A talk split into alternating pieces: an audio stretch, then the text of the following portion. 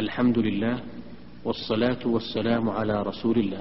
أيها الأحبة يسر إخوانكم في تسجيلات البردين الإسلامية بالرياض أن يقدموا لكم سلسلة الدروس العلمية لسماحة الشيخ العلامة عبد العزيز بن عبد الله بن باز المفتي العام للمملكة العربية السعودية ورئيس هيئة كبار العلماء ورئيس رئاسة إدارة البحوث العلمية والإفتاء.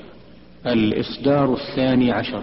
وهذا الإصدار يحتوي على تعليق على كتاب فتح المجيد شرح كتاب التوحيد للشيخ عبد الرحمن بن حسن آل الشيخ. بداية الشريط الخامس. الصالحين أو دعا الملائكة فقد دعا من لا يغيثه ولا يملك كشف الضر عنه ولا تحويله انتهى وفي هذه الآية رد على من يدعو صالحا ويقول أنا لا أشرك بالله شيئا الشرك عبادة الأصنام. قال المصنف رحمه الله تعالى وقوله وإذ قال إبراهيم لأبيه وقومه إنني قال نعم. وإذ قال إبراهيم لأبيه وقومه إنني براء مما تعبدون إلا الذي فطرني فإنه سيهدين وجعلها كلمة باقية في عقبه لعلهم يرجعون. قال ابن كثير يقول تعالى مخبرا عن عبده ورسوله وخليله إمام الحنفاء ووالد من بعث بعده من الأنبياء الذي تنتسب إليه قريش في نسبها ومذهبها. إنه تبرأ من أبيه وقومه في عبادتهم الأوثان.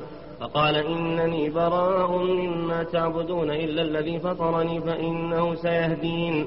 وجعلها كلمة باقية في عقبه. أي هذه الكلمة. وهي عبادة الله وحده لا شريك له وخلع ما سواه من الأوثان وهي لا إله إلا الله. جعلها في ذريته يقتدي به فيها من هداه الله من ذرية إبراهيم عليه السلام لعلهم يرجعون أي إليها. قال عكرمة ومجاهد والضحاك وقتادة والسدي وغيرهم في قوله وجعلها كلمة باقية في عقبه يعني لا إله إلا الله. لا يزال في ذريته من يقولها. وروى ابن جرير عن قتادة إنني براء مما تعبدون إلا الذي فطرني. قال إنهم يقولون إن الله ربنا ولئن سألتهم من خلقهم ليقولن الله. فلم يبرأ من ربه ورواه عبد بن حميد. وروى ابن جرير وابن المنذر عن قتادة وجعلها كلمة باقية في عقبه. قال الإخلاص والتوحيد. لا يزال في ذريته من يعبد الله ويوحده. قلت فتبين أن معنى لا إله إلا الله توحيد الله بإخلاص العبادة له والبراءة. قلت فتبين أن معنى لا إله إلا الله توحيد الله بإخلاص العبادة له والبراءة من كل ما سواه. قال المصنف وذكر سبحانه أن هذه البراءة وهذه الموالاة هي شهادة أن لا إله إلا الله وفي هذا المعنى يقول العلامة يعني ابن القيم. أنها تبرأ. أن كلمة التوحيد. تتضمن البراءة من عبادة غير الله وموالاة الله بالعبادة. وأن قول لا إله إلا الله فيها الولاء والبراء. فلا إله براءة من الشرك ومن عبادة غير الله وإلا الله موالاة لله وعبادة له وإيمان بأنه مستحق لا يعبد سبحانه وتعالى. وأكثر الخلق يتكلم بها ولا يدري معناها معناها براءة من الشرك وبراءة من ما عليه أهل الشرك وإيمان بالله وتوحيد الله وموالاة له بأنه سبحانه هو المعبود بالحق جل وعلا.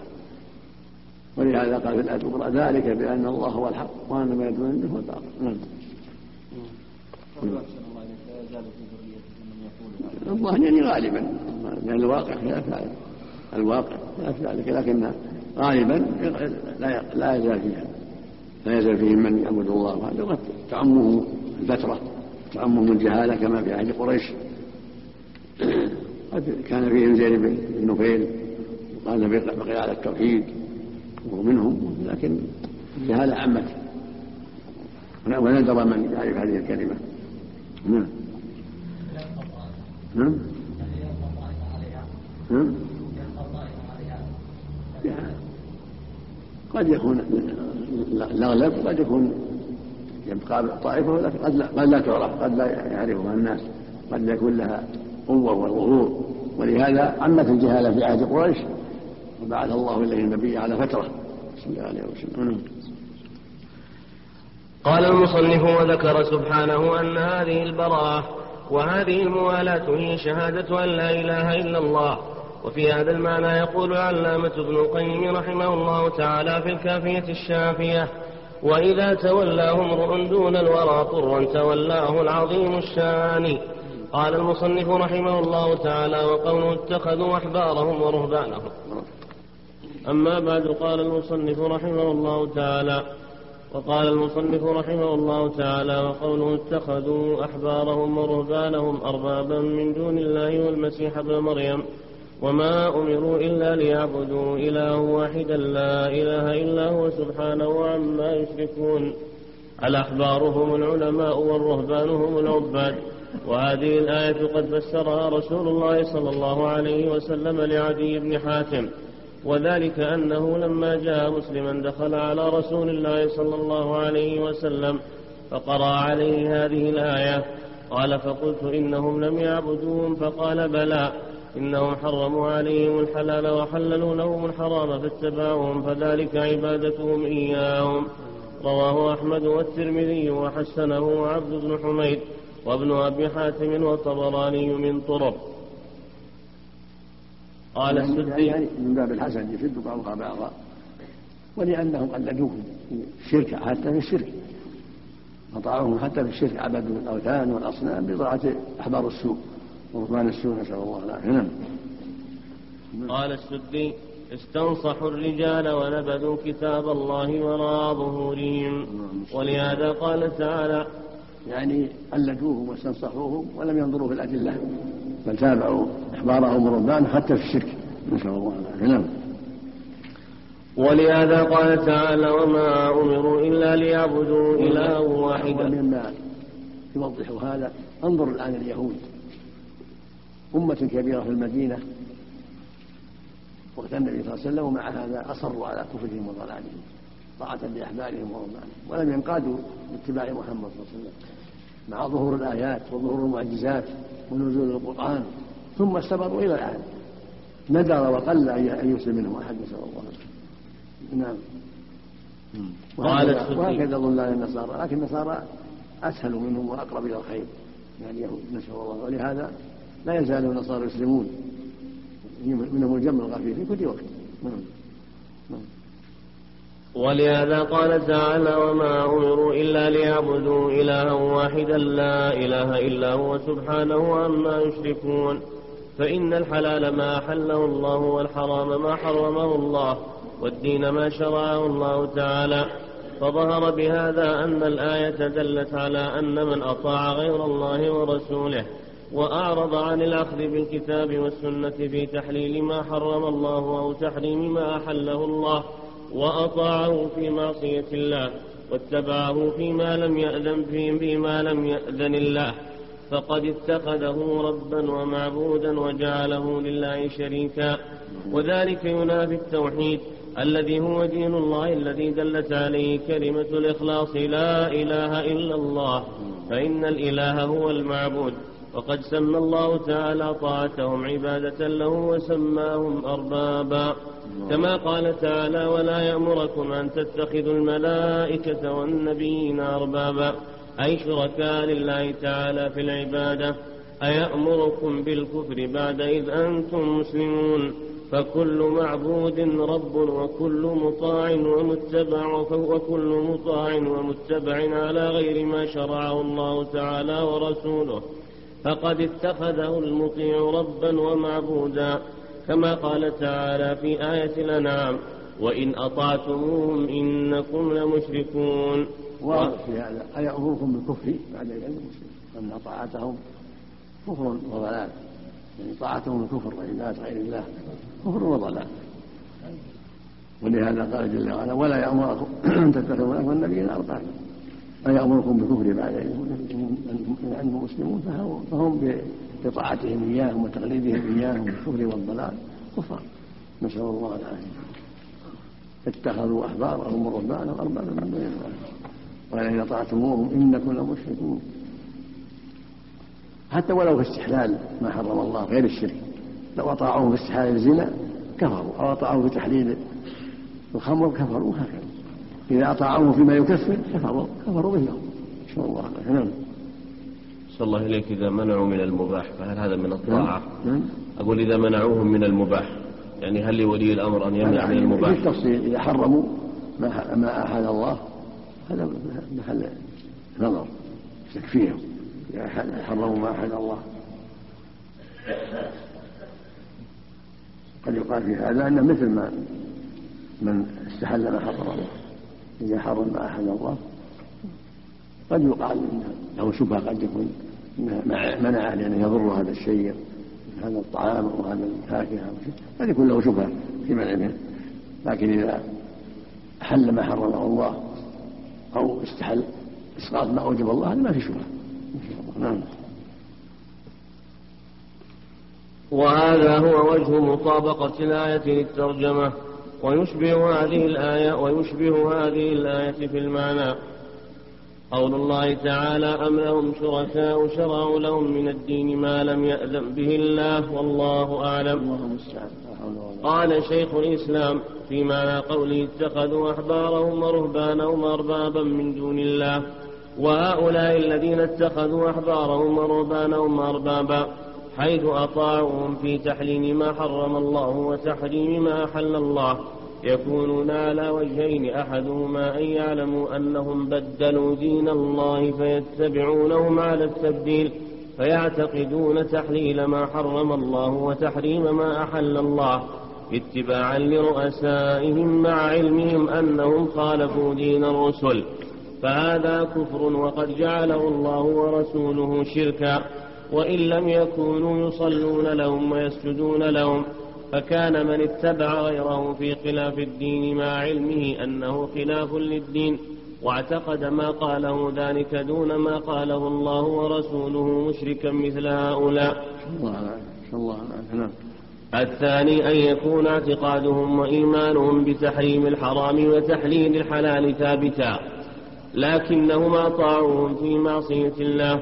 كما يفعل المسلم ما يفعله من المعاصي التي يعتقد أنها معاصي فهؤلاء لهم حكم أمثالهم من أهل الذنوب. كما ثبت عن النبي صلى الله عليه وسلم أنه قال إنما الطاعة في المعروف ثم ذلك المحرم للحلال والمحلل للحرام. إن كان مجتهدا قصده اتباع الرسول لكن خفي عليه الحق في نفس الأمر. وقد اتقى الله ما استطاع فهذا لا يؤاخذه الله بخطئه بل يثيبه على اجتهاده الذي أطاع به ربه. لكن من علم أن هذا أخطأ فيما جاء به الرسول ثم اتبعه على خطئه وعدل عن قول الرسول فهذا له نصيب من هذا الشرك الذي ذمه الله. لا سيما إن اتبع في ذلك هواه ونصره باليد واللسان مع علمه بأنه مخالف للرسول فهذا شرك يستحق صاحبه العقوبة عليه. الله الله والواجب على المؤمن تقوى الله وأن يعتمد الأدلة لكن إذا كان اجتهاد ورغبة في الخير وصدق فإن الله جل وعلا يثيبه على اجتهاده ويغفر له خطأه. كما قال صلى الله عليه وسلم إذا حكم الحاكم اجتهد فأصاب فله أجران وإذا حكم اجتهد وأخطأ فله أجر. فهكذا العالم المجتهد الذي يريد الله والدار الآخرة ولكن أخطأ في اجتهاده فله أجر الاجتهاد ويغفر الله عن خطأه. وهكذا من تابع في ذلك يظن أنه مصيب ومجتهد طالب للحق يغفر الله له. أما إذا قلده واتبعه عن هوى وعن قصد ويعلم أنه مخطئ فهذا له نصيبه من ممن ذمهم الله وعابهم نسأل الله المقصود في الأحكام. العقيدة واضحة. نعم. الشرك هنا شرك اصغر ولا أكبر؟ نعم. الشرك هنا اصغر ولا أكبر؟ كفر أكبر. يستحل ما حرم الله كفر أكبر. أو أو أو, أو اسقط ما أوجب الله كفر أكبر. الذي يتابع المخطئ مع إنه مخطئ هذا يكون تقليد هذا يكون معصية. تعصب. إلا إذا استحل ما حرم الله يكفر وهو يعلم أن ما حرم الله. أو استحل إسقاط ما أوجب الله وقال هو واجب ويعلم يكون كفر أكبر. نسأل الله. هذا بارك الله فيك يا شيخ. يخرج من هذا الحكم العوام الذين يتبعون من يظنون أنهم مجتهدون أنهم إذا كان في المعاصي قد يرفع عنهم إذا ما وجد ما يدلهم. أما فيما يتعلق بالشرك وهم بين المسلمين ما يعذرون. لأن عليهم يسألوا عليهم يتبصروا. نعم. ولهذا اتفق العلماء على أنه إذا عرف الحق لا يجوز تقليد أحد في خلافه وإنما تنازعوا في جواز التقليد للقادر على الاستدلال. وإن كان عاجزا عن إظهار الحق الذي يعلمه فهذا يكون كمن عرف أن دين الله الإسلام أن دين الله الإسلام حق وهو بين النصارى. فإذا فعل ما يقدر عليه من الحق لا يؤاخذ بما عجز عنه. وهؤلاء كالنجاشي وغيره. وقد أنزل الله في هؤلاء الآيات وقد أنزل الله في هؤلاء الآيات من كتابه. كقوله تعالى وإن من أهل الكتاب لمن يؤمن بالله وما أنزل إليكم وما أنزل إليهم. وقوله وإذا سمعوا ما أنزل إلى الرسول ترى أعينهم تفيض من الدمع مما عرفوا من الحق. وقوله ومن قوم موسى أمة يهدون بالحق وبه يعدلون. وأما إن كان المتبع للمجتهد عاجزا عن معرفة الحق على التفصيل وقد فعل ما قدر عليه مثله من الاجتهاد في التقليد فهذا لا يؤاخذ إن أخطأ كما في القبلة. كما في الاجتهاد نعم بدل وسعه واجتهد في المسائل العامة التي يقع فيها خلاف الخطأ في بعض واجبات الصلاة أو الصيام أو غير المعاملات أو ما أشبه ذلك. نعم. على هذا يكون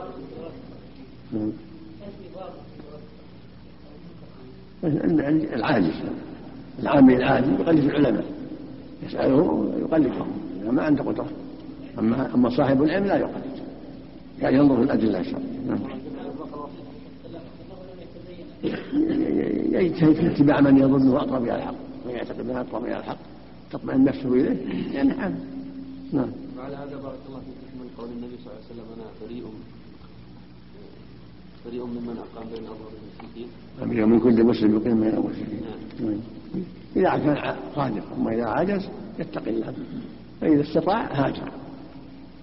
وإذا عجز فهو معذور لكن يتقي الله. نعم. صلى الله إليك المقلد إذا قلد أحد العلماء في مسألة وغيره من العلماء يرى قولا آخر فقلده اتباعا للأهون هل هذا فيه من الهوى؟ لا الهوى ما يجوز. عليه يتحرى من هو أتقى لله وأورع حتى يقلده. إذا كان عاجز. نعم. الشيخ مثل بعض نعم. مثل بعض الجماعات يعني تبين لهم طريق السنة وطريق الغنى نعم. لكنه مصمم على اتباع الجماعة. اللي يتبع الهوى له نصيبه من من وعيد الله. لا بد يتقي الله ويتبع ما يراه أقرب إلى الحق إذا كان عام يشوف العلماء اللي هو في نفسه أقرب إلى الخير وأتقى لله يتبعه. نعم.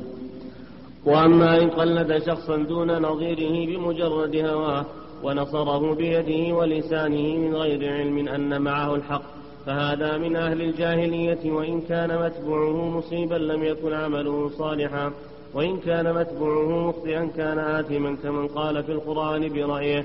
فإن أصاب فقد أخطأ وإن أخطأ فليتبوأ مقعده من النار.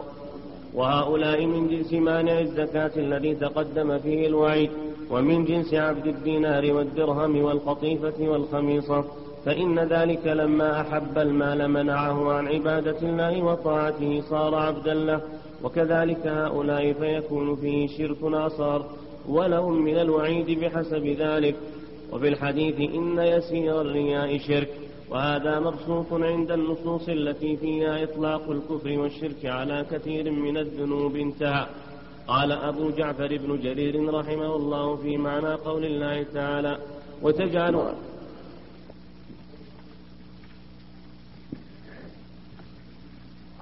ما بعد قال المصنف رحمه الله تعالى قال أبو جعفر بن جرير رحمه الله في معنى قول الله تعالى وتجعلون له أندادا أي وتجعلون لمن خلق ذلك لمن خلق ذلك الأنداد. وهم الأكفاء من الرجال تطيعونهم في معاصي الله انتهى. قلت كما هو الواقع من كثير من عباد القبور. قال المصنف رحمه الله تعالى وقوله ومن الناس من يتخذ من دون الله أندادا يحبونهم كحب الله والذين آمنوا أشد حبا لله. قال العماد بن كثير رحمه الله تعالى يذكر تعالى حال المشركين به في الدنيا ومآلهم في الدار الآخرة حيث جعلوا لله أندادا أي أمثالا ونظراء يعبدونهم معه. ويحبونه كحبه وهو الله لا إله إلا هو ولا ضد له ولا ند له ولا شريك معه. وبالصحيحين عن عبد الله بن مسعود رضي الله عنه قال قلت يا رسول الله أي الذنب أعظم؟ قال أن تجعل لله ندا وهو خلقك. وقوله والذين آمنوا أشد حبا لله ولحبهم لله وتمام معرفتهم به وتوقيرهم وتوحيدهم لا يشركون به شيئا. بل يعبدونه وحده ويتوكلون عليه ويلجؤون في جميع أمورهم إليه ثم توعد تعالى المشركين الظالمين لأنفسهم بذلك. فقال تعالى ولو يرى الذين ظلموا إذ يرون العذاب أن القوة لله جميعا قال بعضهم تقدير الكلام لو عاينوا العذاب لعلموا حينئذ أن القوة لله جميعا أي إن الحكم لله وحده لا شريك له. فإن جميع الأشياء تحت قهره وغلبته وسلطانه وأن الله شديد العذاب. كما قال تعالى فيومئذ لا يعذب عذابه أحد ولا يوثق وثاقه أحد. يقول لو علموا ما يعاينون هناك وما يحل بهم من الأمر الفظيع المنكر الهائل على شركهم وكفرهم لانتهوا عما هم فيه من الضلال. ثم أخبر عن كفرهم بأوثانهم وتبرؤ المتبوعين من التابعين فقال إذ تبرأ الذين اتبعوا من الذين اتبعوا تبرأت منهم الملائكة الذين كانوا يزعمون أنهم كانوا يعبدونهم في الدنيا فتقول الملائكة تبرأنا إليك ما كانوا إيانا يعبدون ويقولون سبحانك أنت ولينا من دونهم بل كانوا يعبدون الجن أكثرهم بهم مؤمنون. والجن أيضا يتبرؤون منهم ويتنصلون من عبادتهم لهم. كما قال تعالى ومن أضل ممن يدعو من دون الله من لا يستجيب له إلى يوم القيامة. وهم عن دعائهم غافلون وإذا حشر الناس كانوا لهم أعداء وكانوا بعبادتهم كافرين. انتهى كلامه. وهذا من الخسارة. والهلاك والعقوبات الشنيعة كونهم في النار ويتبرأ منهم معبودوهم ويجمع يجمع لهم بين الحسرتين عذاب وبراءة المعبودين منهم. والله جل وعلا هو المستحق لأن يعبد ويدعى ويستغاث به. فالذين اتخذوا الملائكة أو أصحاب القبور أو النجوم أو الأصنام أو غير ذلك من المخلوقات أندادا أحبهم مع الله ودعوهم واستغاثوا لهم واستغاثوا بهم. هم يوم القيامة أعداؤهم وخصومهم. وإنما الحق والصواب أن يخصوا الله بالعبادة وأن يعبدوه وحده وأن يتقربوا إليه بما شرع وأن يحذروا عبادة غيره. بهذا خلقوا وبهذا أمروا. وهذا هو طريق السعادة وطريق الجنة. ولهذا أخبر سبحانه أن هؤلاء الضالين المتخذين الأنداد مع الله والعابدين معه وسواه يخسرون يخسرون غاية الخسارة. ويخسر الناس سبقا نسأل الله. إذ تبرأ الذين اتبعوا من الذين ورأوا العذاب وتقطعت بهم الأسباب ما بقي لهم سوى يتعلقون لأن معبودهم تبرأوا منهم. والله غضب عليهم وأمر بإدخالهم النار. وهم في غاية من الندامة والحسرة. نسأل الله العافية. ولهذا قال لو أنا كرة فنتبرأ منكم كما تبرأ كذلك يريهم الله أعمالهم حسرات عليهم وهم بخارجين من النار. نسأل الله العافية. نعم.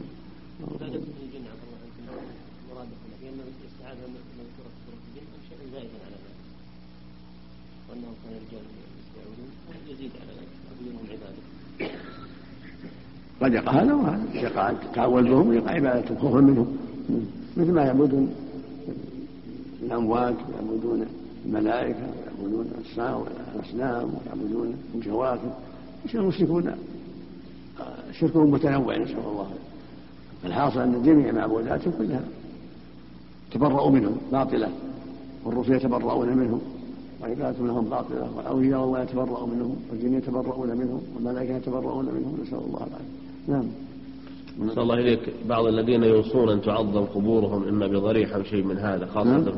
أقول بعض الذين يوصون أن تعظم قبورهم فربما عبدت من دون الله عليهم إثم ما يعبدون به كيف؟ يقول بعض الذين يوصون أن تعظم قبورهم بعضهم يوصي أنه يدفن في في قبة في حجرة في كذا ثم تكون سببا تعبد دون دعوة إلى الشرك أو دعوة إلى أسباب الشرك نسأل الله العافية.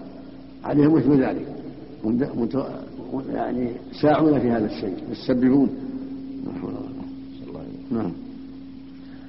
قال المصنف رحمه الله تعالى ومن الأمور المبينة لتفسير التوحيد وشهادة أن لا إله إلا الله آية البقرة في الكفار الذين قال الله تعالى فيهم وما هم بخارجين من النار. ذكر أنهم يحبون أندادهم كحب الله فدل على أنهم يحبون الله حبا عظيما فلم يدخلهم في الإسلام. فكيف بمن أحب الند أكبر من حب الله؟ فكيف بمن لم يحب إلا الند وحده انتهى. هذا ما ينفعهم حبهم لله ما ينفعهم لما أشركوا بالله. وجعلوا معه الأنداد من الملائكة وغيرهم وعبدوهم مع الله. فهذا باطل ما ينفعهم. إذا دعوا الله ودعوا غيره ما ينفعهم. أحبوا الله وأحبوا غيره حبا خاصا يوقعوا في الشرك هذا ما ينفعهم. وإنما ينفعهم حب الله إذا أخلصوا لله العبادة خصوه بالعبادة والمحبة ولم يحبوا معه غيره محبة تجعلهم يعبدونه معه. أما حبه بالله حب الرسل بالله وحب المؤمنين بالله مع إخلاص العبادة لله هذا ينفعهم. هذا واجب. واجب الحب في الله والبغض في الله لكن المحبة للأنداد والأصنام التي تجعل المحب يعبدهم مع الله ويسرهم هذا هذا هو الشرك نسأل الله العافية نعم. ففي الآية بيان أن من أشرك مع الله في المحبة فقد جعله شريكا لله في العبادة واتخذه ندا من دون الله. وأن ذلك هو الشرك الذي لا يغفره الله كما قال تعالى في أولئك وما هم بخارجين من النار. وقول الله تعالى ولو يرى الذين ظلموا إذ يرون العذاب المراد بالظلم هنا الشرك. كقوله ولم يلبسوا إيمانهم بظلم كما تقدم. فمن أحب الله وحده وأحب فيه وله فهو مخلص. ومن أحبه وأحب معه غيره فهو مشرك.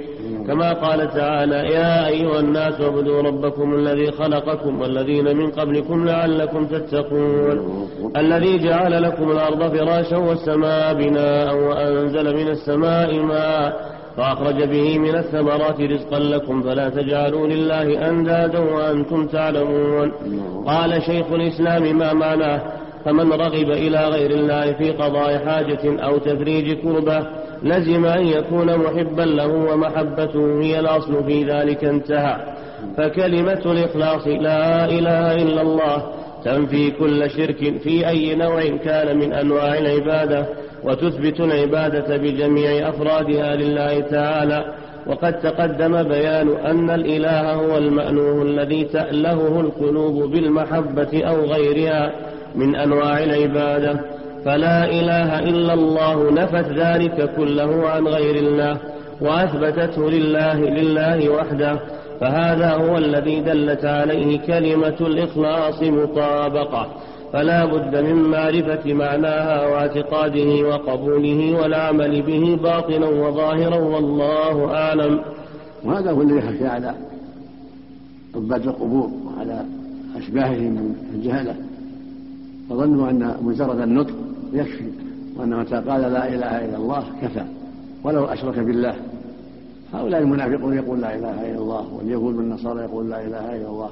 وقد نقضوها بعبادة العزير وعبادة المسيح ونقضها المنافقون بكفرهم وضلالهم.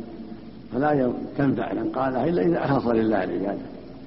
جعل الإلهية لله وحده خصه بالعبادة دون كل ما سواه. هذا هو هذا هو التوحيد. ذلك بأن الله هو الحق. وأن ما يدعون من دونه هو الباطل. فلا بد من تخصيص العبادة لله وحده. فلا يدعو إلى الله ولا يستعين إلا بالله ولا ينظر إلا لله ولا يسجد إلا إلا لله ولا يذبح إلا لله. قل إن صلاتي ونسكي ومحياي ومماتي لله لا شريك له. فصل لربك وانحر. فإذا عبد الله وعبد معه سواه صلى لله ودعا غير الله وذبح لغير الله فقد جمع الشرك مع التوحيد. جمع عبادة غير الله مع عبادة الله. والتوحيد أن يخص الله بالعبادة لا يكون موحدا لله إلا أن يخص الله بالعبادة دون كل ما سواه. فإذا صرف بعضها لغير الله من ولي أو رسول أو ملك أو جندي أو حجر أو كوكب فقد يشرك بالله نسأل الله العافية نعم. قال ابن القيم رحمه الله تعالى فتوحيد المحبوب ألا يتعدد محبوبه أي مع الله تعالى بعبادته له وتوحيد الحب ألا يبقى في قلبه بقية حب حتى يبذلها له فهذا الحب وإن سمي عشقا فهو غاية صلاح العبد ونعيمه وقرة عينه وليس لقلبه صلاح ولا نعيم إلا بأن يكون الله ورسوله أحب إليه من كل ما سواهما وأن يكون محبته لغير الله تابعة لمحبة الله تعالى فلا يحب إلا لله كما في الحديث الصحيح ثلاث من كن فيه الحديث ومحبة رسول الله صلى الله عليه وسلم هي من محبته ومحبة المرء إن كانت لله فهي من محبته وإن كانت لغير الله فهي منقصة لمحبة الله مضعفة الله ويصدق هذه المحبة بأن تكون كراهيته لأبغض الأشياء إلى محبوبه وهو الكفر بمنزلة كراهته لإلقائه في النار أو أشد.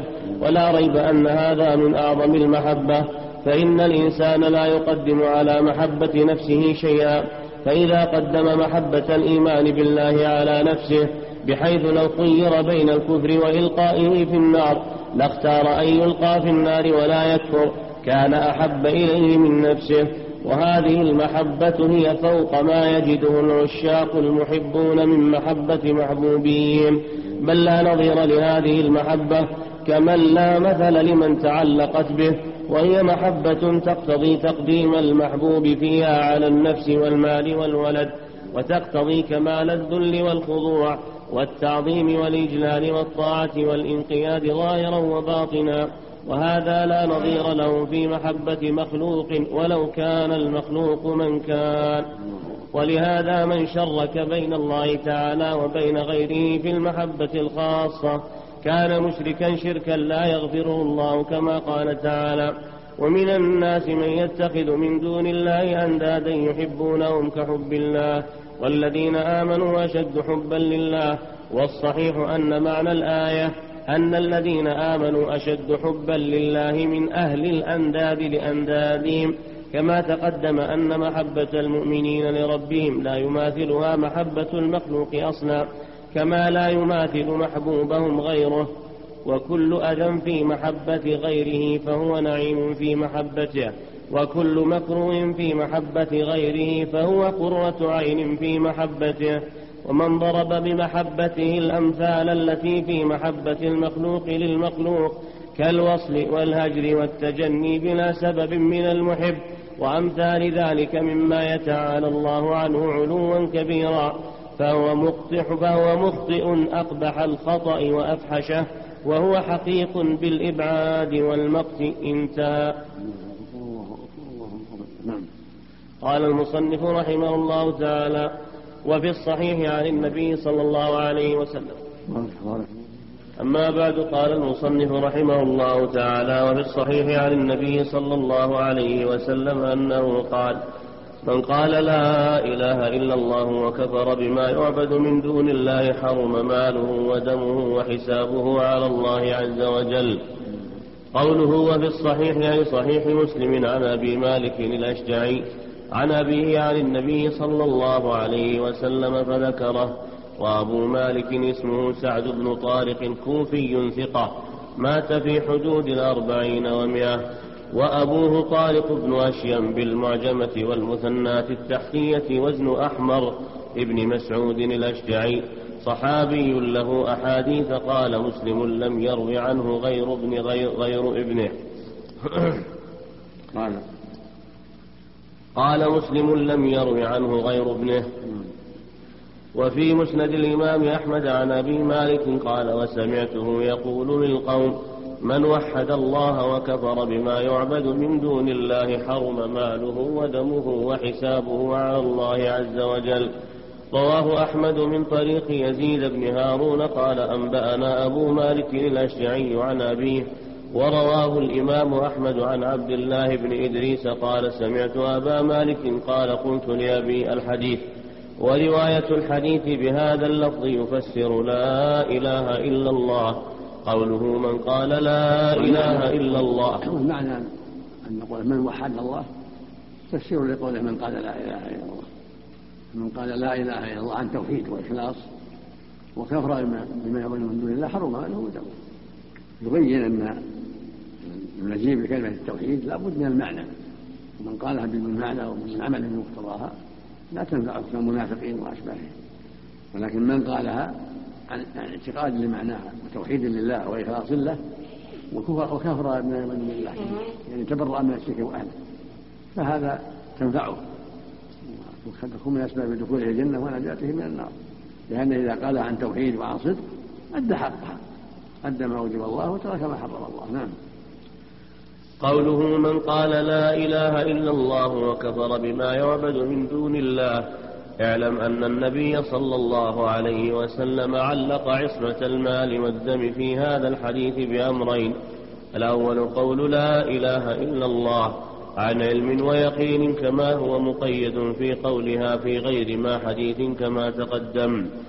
والثاني الكفر بما يعبد من دون الله فلم يكتف باللفظ المجرد عن المعنى بل لا بد من قولها والعمل بها. قلت وفيه معنى فمن يكفر بالطاغوت ويؤمن بالله فقد استمسك بالعروة الوثقى لا انفصام لها قال المصنف رحمه الله تعالى وهذا من أعظم ما يبين معنى لا إله إلا الله فإنه لم يجعل التلفظ بها عاصما للدم والمال بل ولا معرفة معناها مع لفظها بل ولا الإقرار بذلك بل ولا كونه لا يدعو إلا الله وحده لا شريك له بل لا يحرم ماله ودمه حتى يضيف إلى ذلك الكفر بما يعبد من دون الله.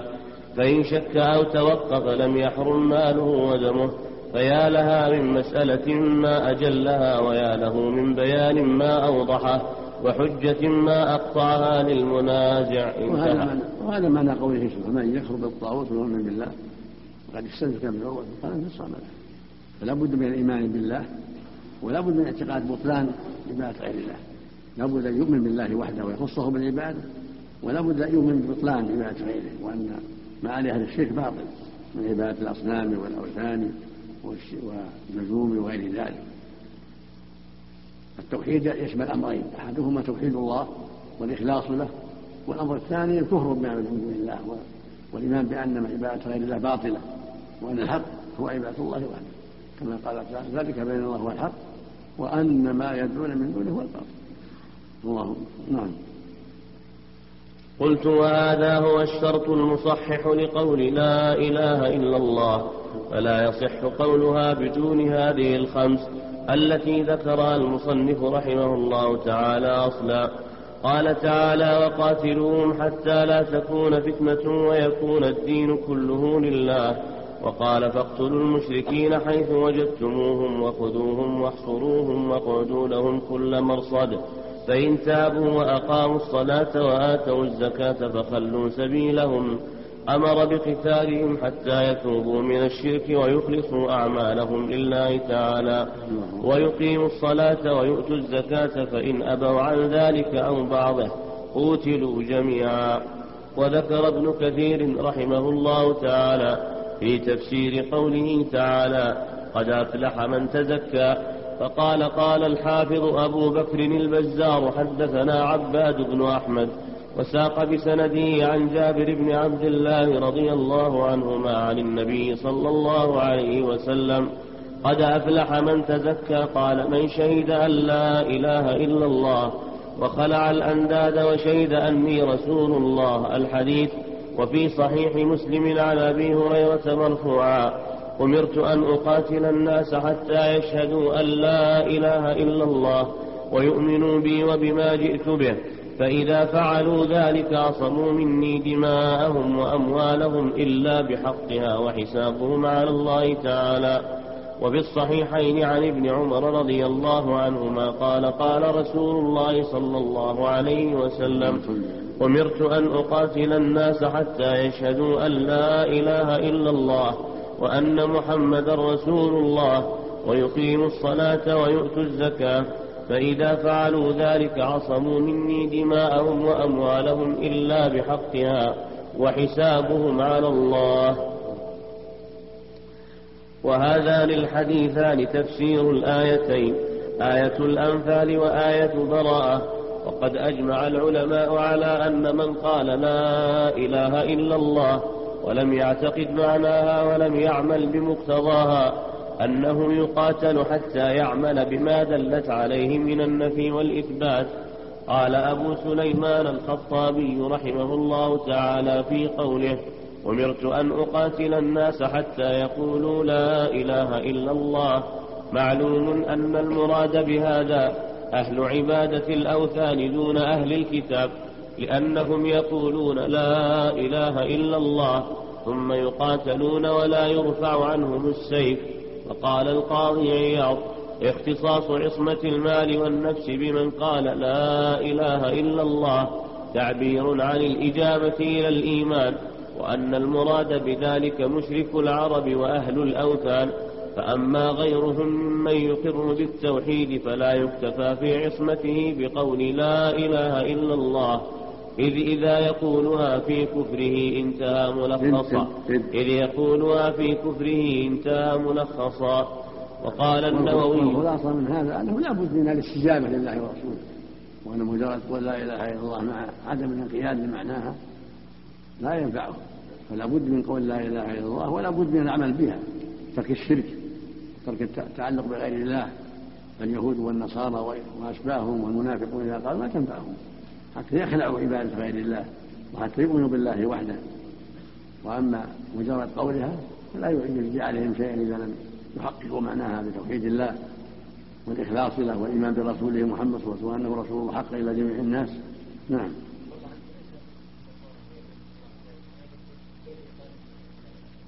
إذا قالوها باللسان ما ينفعهم. لأن بعض دينهم التكليف نعم. نعم. وقال النووي لا بد مع هذا من الإيمان بجميع ما جاء به الرسول صلى الله عليه وسلم كما جاء في الرواية ويؤمنوا بي وبما جئت به وقال شيخ الإسلام لما سئل عن قتال التتار فقال كل طائفة ممتنعة فقال كل طائفة ممتنعة عن التزام شرائع الإسلام الظاهرة. من هؤلاء القوم أو غيرهم فإنه يجب قتالهم حتى يلتزموا شرائعه. وإن كانوا مع ذلك ناطقين بالشهادتين وملتزمين بعض شرائعه. كما قاتل أبو بكر والصحابة رضي الله عنهم مانع الزكاة. وعلى هذا اتفق الفقهاء بعدهم.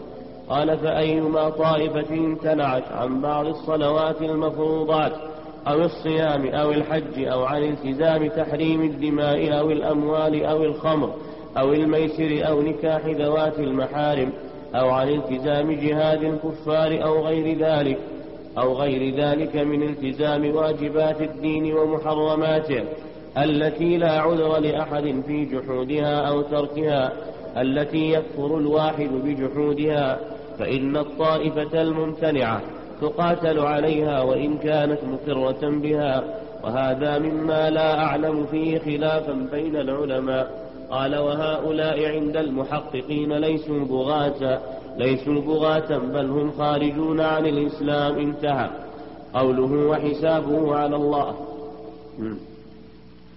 قوله وحسابه على الله أي الله تبارك وتعالى هو الذي يتولى حسابه.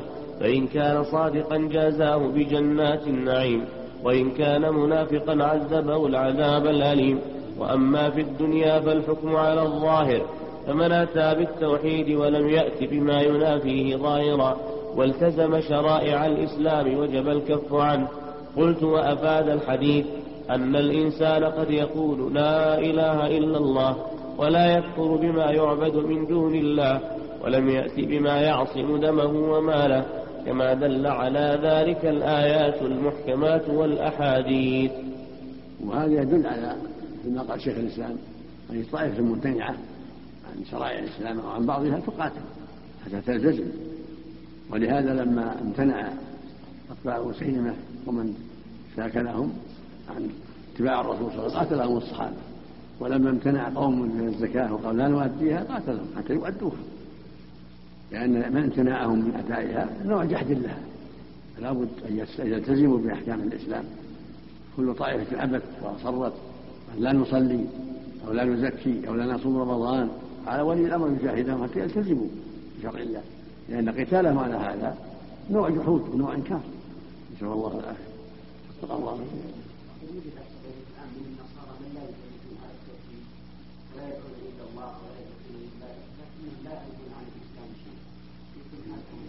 هذا لابد يبين لهم أو يوضح لهم. وجد الدعاة إلى الله يوضح لهم. إن كانوا صادقين يوضح لهم حتى يتبرؤوا من من انتهى الوجه الأول.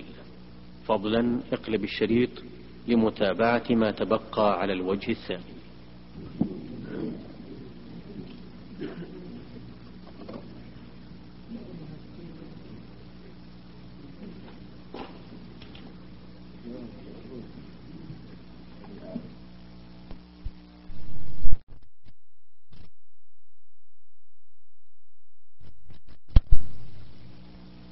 قال المصنف رحمه الله تعالى باب من الشرك لبس الحلقة والخيط ونحوهما لرفع البلاء أو دفعه قال المصنف رحمه الله تعالى باب من الشرك لبس الحلقة والخيط ونحوهما لرفع البلاء أو دفعه ورفعه إزالته بعد نزوله ودفعه منعه قبل نزوله. قال المصنف رحمه الله تعالى وقول الله تعالى قل أفرأيتم ما تدعون من دون الله إن أرادني الله بضر هل هن كاشفات ضره؟ أو أرادني برحمة هل هن ممسكات رحمته؟ قل حسبي الله عليه يتوكل وعليه يتوكل المتوكلون. قال ابن كثير أي لا تستطيع شيئا من الأمر. قل حسبي الله أي الله كافي من توكل عليه. عليه يتوكل المتوكلون كما قال هود عليه السلام حين قال له قومه إن نقول إلا تراك بعض آلهتنا بسوء. قال إني أشهد الله واشهدوا أني بريء مما تشركون من دونه فكيدوني جميعا ثم لا تنظرون. إني توكلت على الله ربي وربكم ما من دابة إلا هو آخذ بناصيتها. إن ربي على صراط مستقيم. قال مقاتل في معنى الآية فسأله النبي صلى الله عليه وسلم فسكتوا أي لأنهم لا يعتقدون ذلك فيها وإنما كانوا يدعونها على معنى أنها وسائط وشفعاء عند الله لا أنهم يكشفون الضر ويجيبون دعاء المضطر فهم يعلمون أن ذلك لله وحده كما قال تعالى ثم إذا مسكم الضر فإليه تجارون ثم إذا كشف الضر عنكم إذا فريق منكم بربهم يشركون. قلت فهذه الآية وأمثالها تبطل تعلق القلب بغير الله في جلب نفع أو دفع ضر وأن ذلك شرك بالله. وفي الآية بيان أن الله تعالى وسم أهل الشرك بدعوة غير الله والرغبة إليه من دون الله والتوحيد ضد ذلك. التوحيد هو إخلاص العبادة لله وأن يتقدم قلبه وقالبه من الله دعوة وخضوعا وخوفا ورجاء. فتعليق الحلقة والخيط يغير القلوب ويلفتها إلى غير الله. ظن أن هذا الحلقة أو أن هذا الخيط ينفعه ويدفع عنه. وهكذا بقية التمائم كلها من هذا الباب. ولهذا حرمها الله لأنها تجعل القلوب تلتفت إليها وتتعلق بها كما يتعلق أهل الشرك بأوثانهم وأصنامهم. سد الله الذريعة بتحريم تعليق الحلقة والخيط وسائر التمائم. ويجب إخلاص العبادة لله وحده والدعاء له وحده والتوكل عليه وحده في دفع الضر وجلب النفع. والحلقة والخير مثال وإلا سائر التمائم كذلك. رقعة أو حديدة أو ورقة فيها كتابات أو حبل من الحبال أو غير ذلك من العظم أو غير ذلك حكم واحد. ولهذا قال ونحوهما رفع البلاء أو دفع أما رفع بعد نزول أو دفع قبل النزول. أما إذا جاء حلق الحلقة للزينة مثل حلي النساء مثل الخاتم لا بأس. أو حبل هذا شد به حاجاته على بعيره أو خشبه هذا لا بأس. المقصود الممنوع أن يعلق خيطا أو حبلا أو عظما أو غير ذلك يقصد التعلق عليه وأن يدفع عنه الضر ويجلب النفع هذه التميمة التي جاءت الأحاديث فيها النهي عنها. نعم.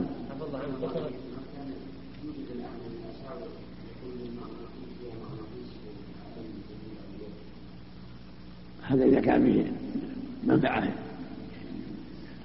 غير اعتقاد السر فيه كان منفعة أنه ضد هذا العالم. في منفعة مثل الحبوب والعجين وسائر الأدوية. ما أنزل الله لا إلا أنزل له شفاء. أما إذا اعتقاد فيه من سر فيه من غير من غير سبب معروف لا لا يعلم. لا يجعل كالحلقة. كالحلقة في حديث عمران الأسماء اللي ما ما يعرف بها أنها علاج لهذا المرض. وما يسر فيها. من التمائم عفى الله عنك ذكر شارح الطحاوي رحمه الله على آية سورة إني توكلت على الله ربي وربي إلى آخره هودا لم يكن له آية وإنما كانت آيته هذا الموقف الذي وقع أمام الله فينشر عليه حديث ما من نبي إلا هو من الآية. تحديهم هذا آية تحديهم. تحديهم. هذا من الآيات العظيمة. كيدوني جميعا ثم لا تنظرون ولم يفعلوا شيئا. ولم يستطيعوا. هذا هذا من الآيات. نعم. فكيدوا جميعا ثم لا تنظروا نعم.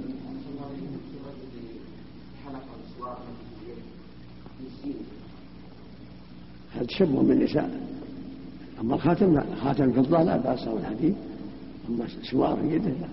أما الساعة مهم من أسوار الساعة للحاجة والتوحيد ضد ذلك وهو أن لا يدعو إلا الله ولا يرغب إلا إليه ولا يتوكل إلا عليه. وكذا جميع أنواع العبادة لا يصلح منها شيء لغير الله كما دل على ذلك الكتاب والسنة. وإجماع سلف الأمة وأئمتها كما تقدم. قال المصنف رحمه الله تعالى عن عمران بن حسين رضي الله عنه أن النبي صلى الله عليه وسلم رأى رجلا في يده حلقة. في يده حلقة من صفر فقال ما هذه؟ قال من الواهنة. فقال انزعها فإنها لا فقال انزعها فإنها لا تزيدك إلا وهنا. فإنك لو مت وهي عليك ما أفلحت أبدا. رواه أحمد بسند لا بأس به. قال الإمام أحمد حدثنا خلف بن الوليد حدثنا المبارك عن الحسن قال أخبرني عمران بن حصين أن النبي صلى الله عليه وسلم أبصر على عضد رجل حلقة قال أراه من قال أراه من صفر. فقال ويحك ما هذه؟ قال من الواهنة. قال أما إنها لا تزيدك إلا وهنا انبذها عنك. فإنك لو مت وهي عليك ما أفلحت أبدا. ورواه ابن حبان في صحيحه فقال فإنك إن مت وكلت إليها. والحاكم وقال صحيح الإسناد وأقره الذهبي. وقال الحاكم أكثر مشايخنا على أن الحسن سمع من عمران. وقوله في الإسناد أخبرني عمران يدل على ذلك. قوله عن عمران بن حصين أي ابن عبيد بن خلف الخزاعي أبو نجيد. بنون وجيم مصغر صحابي ابن صحابي أسلم عام خيبر ومات سنة اثنتين وخمسين بالبصرة. قوله رأى رجلا في رواية الحاكم أبو الصحابي رضي الله عنه أسلم. سأله النبي قال كم تعبد؟ قال, قال سبعة. قال سبعة آلهة واحد في السماء وسبع ستة في الأرض. فقال له النبي صلى الله عليه وسلم من كنت تعد لرغبتك ورحمتك؟ قال الذي في السماء. قال هامر الذي يخص العبادة الذي في السماء والله وحده. وقال أسلم وعلمك كلمتين ينفعك الله بها. فأسلم رضي الله عنه وعلمه النبي يقول يدعو بهذه الدعوة اللهم ألهمني رشدي وأعلمني من شر نفسي اللهم ألهمني رشدي وأعلمني من شر نفسي وحسن حسين أسلم حسين وحسن إسلامه رضي الله عنه. نعم. نعم. نعم تقرأ آية. ما أعرف لها أصل ذكرها ابن القيم لكن ما أعرف لها أصل. مشروع القراءة النفس. أما الكتابة ذكر بعض أهل العلم لكن ما أعرف لها أصل. نعم. السنة القراءة من ينفذ عليها ويقرأ يدعو. هذا المعروف. نعم. ما ما في بأس. لأن ما في ما هو تميمة. ما أعرف شيء لكن ما أعرف أن أحد من السلف فعله من الصحابة رضي الله لكن ذكر ابن القيم ذكر غيره. قد ينفع شيخ الإسلام قد ينفع أيضا. نعم. لكن الذي يظهر مثل ما فعل النبي والصحابة هو القراءة المسح عليه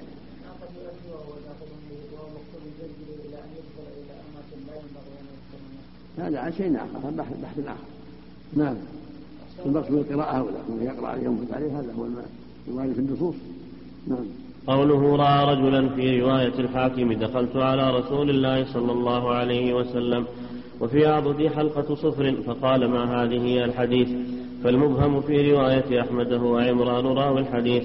قوله ما هذه? يحتمل أن الاستفهام للاستفصال عن سبب لبسها ويحتمل أن يكون للإنكار وهو أظهر. قوله من الواهنة قال أبو السعادات الواهنة عرق يأخذ في المنكب وفي اليد كلها فيرقى منها. وقيل هو مرض يأخذ في العضد وهي تأخذ الرجال دون النساء.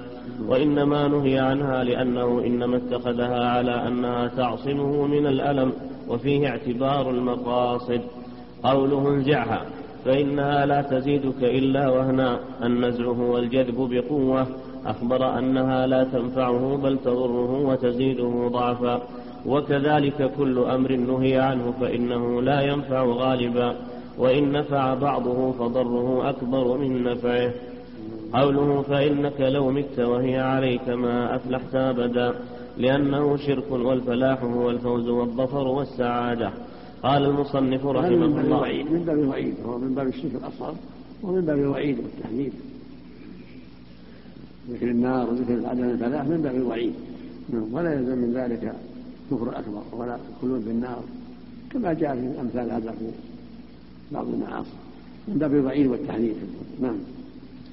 قال المصنف رحمه الله تعالى فيه شاهد لكلام الصحابة أن الشرك الأصغر أكبر من الكبائر وأنه لم يعذر بالجهالة وفيه الإنكار بالتغليظ على من فعل مثل ذلك. قوله رواه أحمد بسند لا بأس به.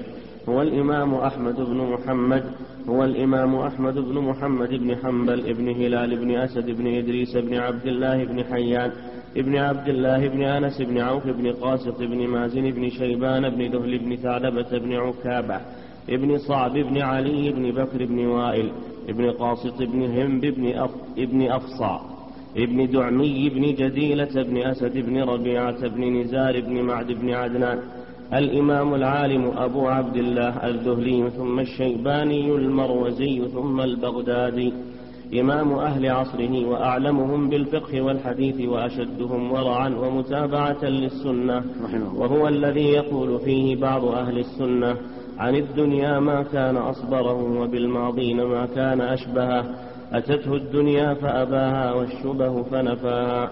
خرج به من مرو وهو حمل فولد ببغداد سنة أربع وستين ومائة في شهر ربيع الأول.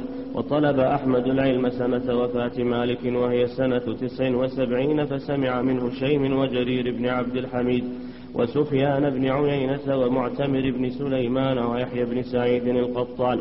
ومحمد بن إدريس الشافعي ويزيد بن هارون وعبد الرزاق وعبد الرحمن بن مهدي وخلائق بمكة والبصرة والكوفة وبغداد واليمن وغيرها من البلاد. روى عنه ابناه صالح وعبد الله والبخاري ومسلم وأبو داود وإبراهيم الحربي وأبو زرعة الرازي وأبو زرعة الدمشقي وعبد الله بن أبي الدنيا وأبو بكر الأثرم وعثمان بن سعيد الدارمي وأبو القاسم البغوي وهو آخر من حدث عنه وخلائق. وروى عنه من شيوخه عبد الرحمن بن مهدي والأسود بن عامر ومن أقرانه علي بن المديني ويحيى بن معين. قال البخاري مرض أحمد لليلتين خلتا من ربيع الأول ومات يوم الجمعة لاثنتي عشرة خلت منه.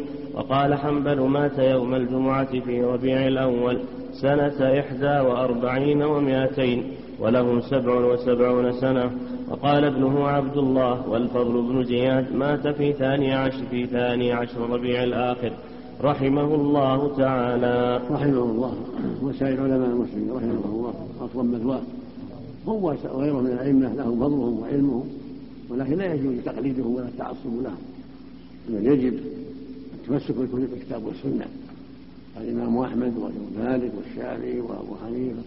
والثوري والأوزاعي وغيرهم ومن فوقهم من التابعين ومن فوقهم من الصحابة يجب حبهم بالله والترضي عنهم والترحم عليهم والاستفادة من علومهم لكن لا يجوز لطالب العلم أن يتعصب لأحد وأن يظن أن ما قاله الحق دائما لا. كل واحد يخل من قوله ويترك إلا ما ما دل عليه الدليل وما قامت عليه الحجة هذا هو شأن أهل العلم مع مع محبتهم لأهل العلم وترضيهم عنهم لكن يحكمون كتاب الله وسنة رسوله عليه الصلاة والسلام كما قال الله عز وجل فإن تنازعتم في شيء فردوه إلى الله ورسوله. قال جل وعلا وما اختلفتم في من شيء حكم من الله. جميع الأئمة جميع العلماء كل واحد منهم يخطئ ويصيب. الصواب ما وافق الحق ما وافق الأدلة الشرعية. والخطأ ما خالفه ما خالفها. فالواجب على أهل العلم هو العناية بالأدلة والحرص على الأدلة وعرض ما اختلف فيه الناس عليها.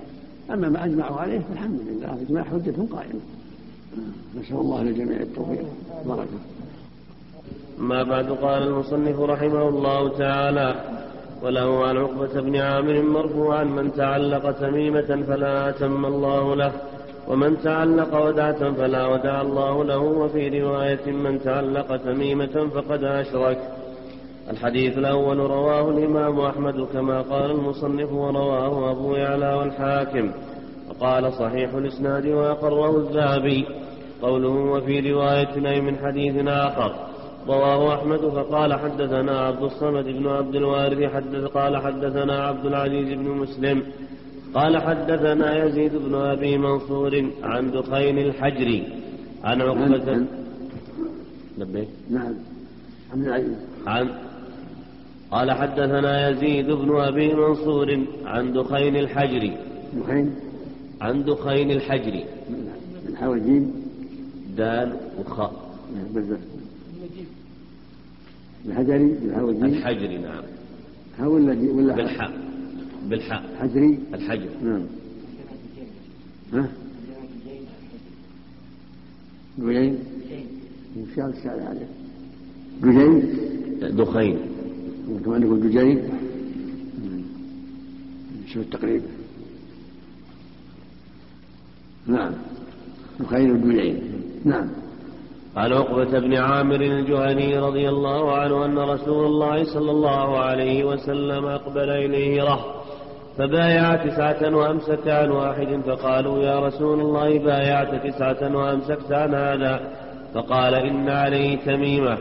فأدخل يده فقطعها فبايعه وقال من تعلق تميمة فقد أشرك. رواه الحاكم بنحوه ورواته ثقات. قوله عن عقبة بن عامر صحابي مشهور فقيه فاضل ولي إمرة مصر.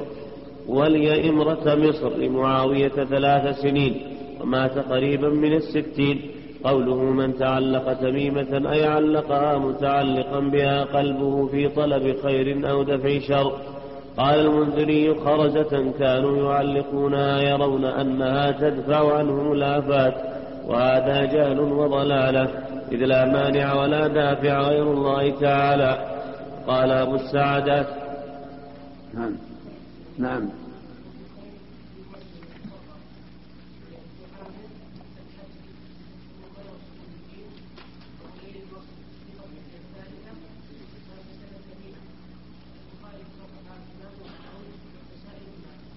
دخين عندك دخين؟ عندي دخين وانت وش عندك؟ جيد صلح بالخمر نعم نعم قال أبو السعادات التمائم جمع تميمة وهي خرزات كانت العرب تعلقها على أولادهم يتقون بها العين في زعمهم فأبطله فأبطله الإسلام. قوله فلا أتم الله له دعاء عليه تعلق ضد العين تعلق بعض الناس بغير ذلك. لأن الناس فيها كنوز. تعلق على أولاد وبعضهم يعلقها على مرضى. هي كلها ممنوعة يجب قطعها لأنه وسيلة إلى تعلق القلوب بغير الله. فلهذا منع تعليقها. يقال لها تميمة.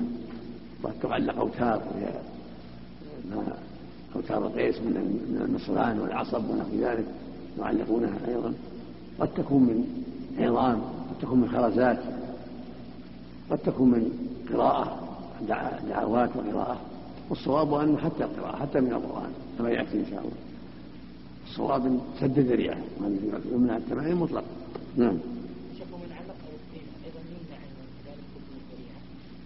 هذا الزنا تختلف عن شيء كان ما يبهم من هذا القصد هذا مثل ما مثل ما تلبس معه المعضد والاسبغ هذا الزنا ما لكن التمائم غير نعم. قوله ومن تعلق ودعه بفتح الواو وسكون المهملة. قال في مسند الفردوس الودع شيء يخرج من البحر شبه الصدف. يتقون به العين. قوله فلا ودع الله له. بتخفيف الدال أي لا جعله في دعة وسكون. قال أبو السعادات وهذا دعاء عليه. قوله وفي رواية من تعلق تميمة فقد أشرك. قال أبو السعادات إنما جعلها شركا لأنهم أرادوا دفع المقادير المكتوبة عليهم وطلبوا دفع الأذى من غير الله الذي هو دافعه قال المصنف وهذا تنفير منها وتحذير منها لأنها تجعل القلوب تعلق على غير الله تولو عن الله في دفع العين أو دفع الأشياء الأخرى. فمن رحمة الله سد الذريعة. نهاهم صلى الله عليه وسلم حتى تجتمع القلوب على الثقة بالله والاعتماد على الله وسؤاله من فضله. وتعرض الأسباب الشرعية التي أذن فيها من الأدوية الشرعية والرقية الشرعية. أما الأسباب المنهي عنها كالتمائم والأوتار هذه التي تمنع نعم.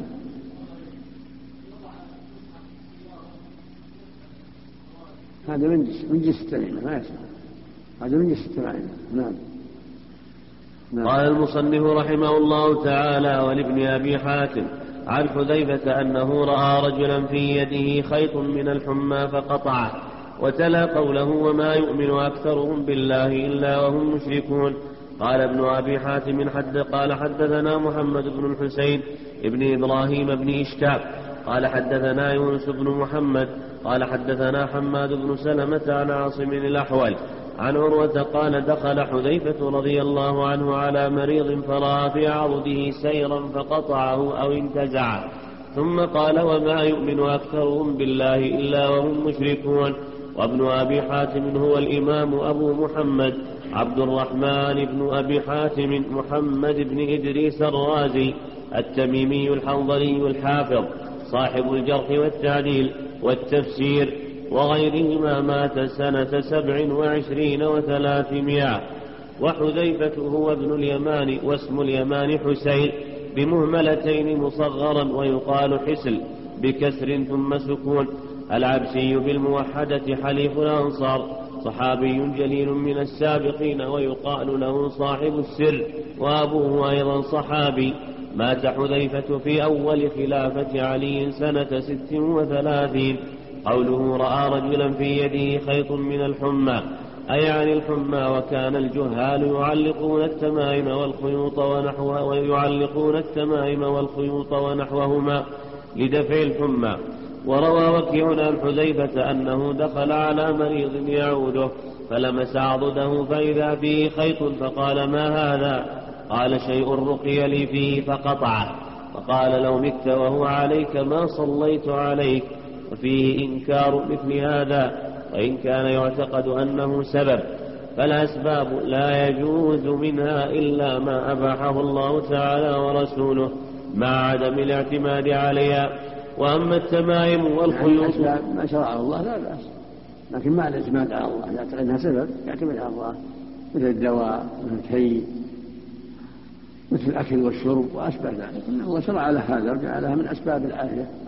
أما الأسباب التي لم يشرعها كالتمائم والخيوط التي يعتقد فيها هذه ينهى عنها كما نهى عنه النبي عليه الصلاة والسلام. لأن الله ما جعلها أسبابا وإنما يتعلق بها العبد بسوء ظن بالله وجعل هذه أشياء تمنع بزعمها أو تكون سببا للمنع فالحاصل أن هذه الأسباب التي نهى عنها الشارع يجب تركها.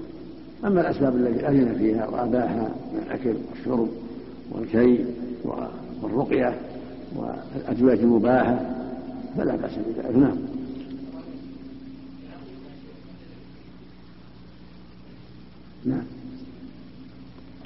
نعم.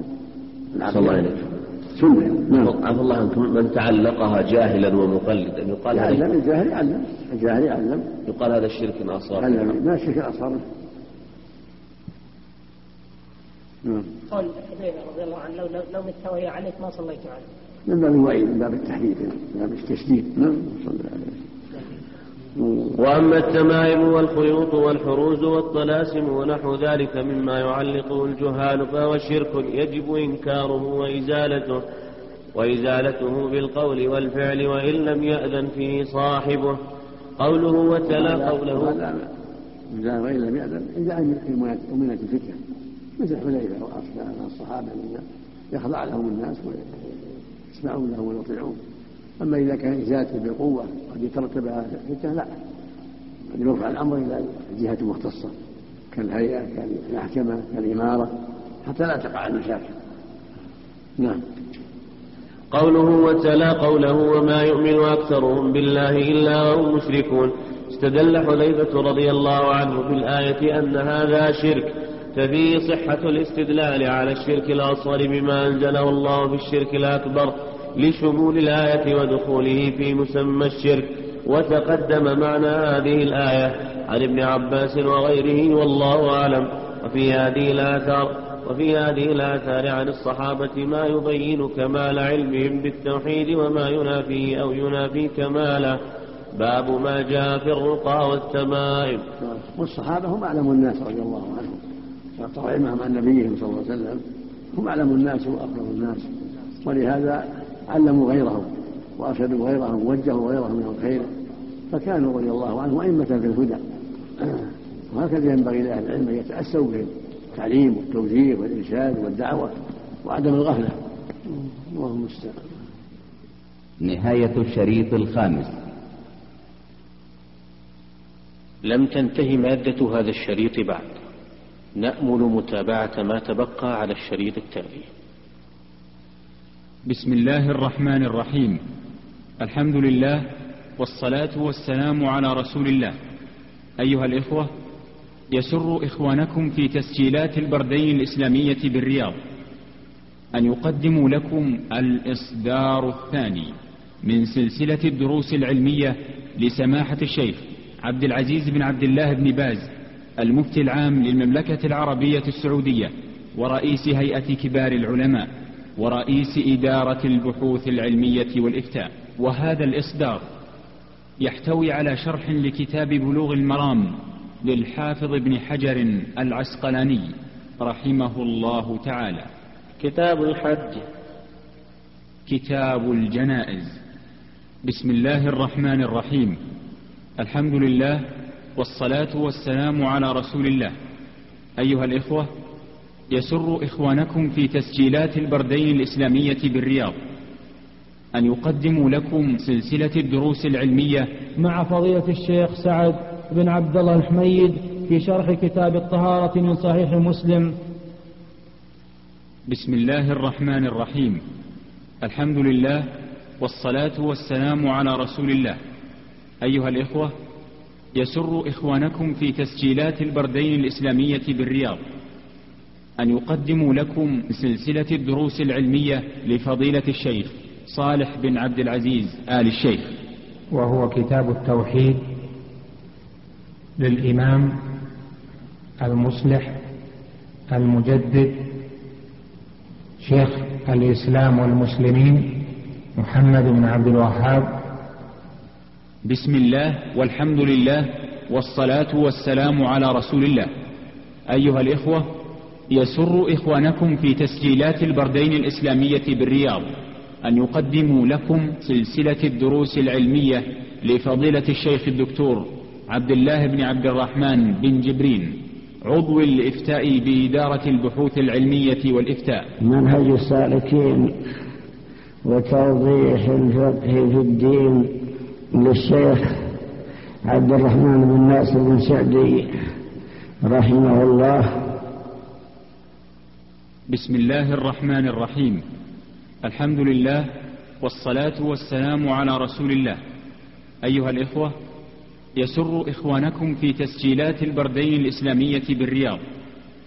أن يقدموا لكم سلسلة الدروس العلمية لفضيلة الشيخ عبد العزيز بن محمد السبحان بعنوان أفهام خاطئة وروايات باطلة في سير الأنبياء والمرسلين. بسم الله الرحمن الرحيم. الحمد لله والصلاة والسلام على رسول الله. أيها الإخوة يسر إخوانكم في تسجيلات البردين الإسلامية بالرياض. أن يقدموا لكم سلسلة الدروس العلمية لفضيلة الشيخ. عبد العزيز بن إبراهيم بن قاسم. والكتاب الذي سيتم شرحه إن شاء الله. هو كتاب الورقات في أصول الفقه لإمام الحرمين الجويني. بسم الله الرحمن الرحيم. الحمد لله والصلاة والسلام على رسول الله. أيها الإخوة يسر إخوانكم في تسجيلات البردين الإسلامية بالرياض. أن يقدموا لكم سلسلة الدروس العلمية لفضيلة الشيخ. عبد العزيز بن عبد الله الراجحي. موضوع الدرس الذي سأتحدث به معكم إن شاء الله شرح العقيدة الطحاوية بسم الله الرحمن الرحيم. الحمد لله والصلاة والسلام على رسول الله. أيها الإخوة يسر إخوانكم في تسجيلات البردين الإسلامية بالرياض.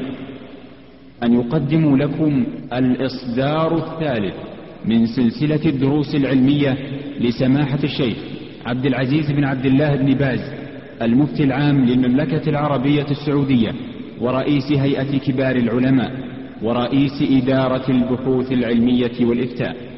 وهذا الإصدار يحتوي على شرح لكتاب رياض الصالحين للإمام النووي رحمه الله تعالى. بسم الله والحمد لله والصلاة والسلام على رسول الله. أيها الإخوة يسر إخوانكم في تسجيلات البردين الإسلامية بالرياض أن يقدموا لكم الإصدار الأول من سلسلة الدروس العلمية لفضيلة الشيخ الدكتور عبد الله بن عبد الرحمن بن جبرين عضو الإفتاء بإدارة البحوث العلمية والإفتاء. وهذا الإصدار يحتوي على شرح لكتاب النكاح من جامع الإمام الترمذي. الحمد لله والصلاة والسلام على رسول الله. أيها الإخوة يسر إخوانكم في تسجيلات البردين الإسلامية بالرياض أن يقدموا لكم سلسلة الدروس العلمية لسماحة الشيخ عبد العزيز بن عبد الله بن باز المفتي العام للمملكة العربية السعودية ورئيس هيئة كبار العلماء. والرئيس العام لإدارة البحوث العلمية والإفتاء. الإصدار الرابع. ويحتوي على شرح كتاب الوابل الصيب لشمس الدين أبي عبد الله محمد بن قيم الجوزية رحمه الله تعالى. بسم الله الرحمن الرحيم. الحمد لله والصلاة والسلام على رسول الله.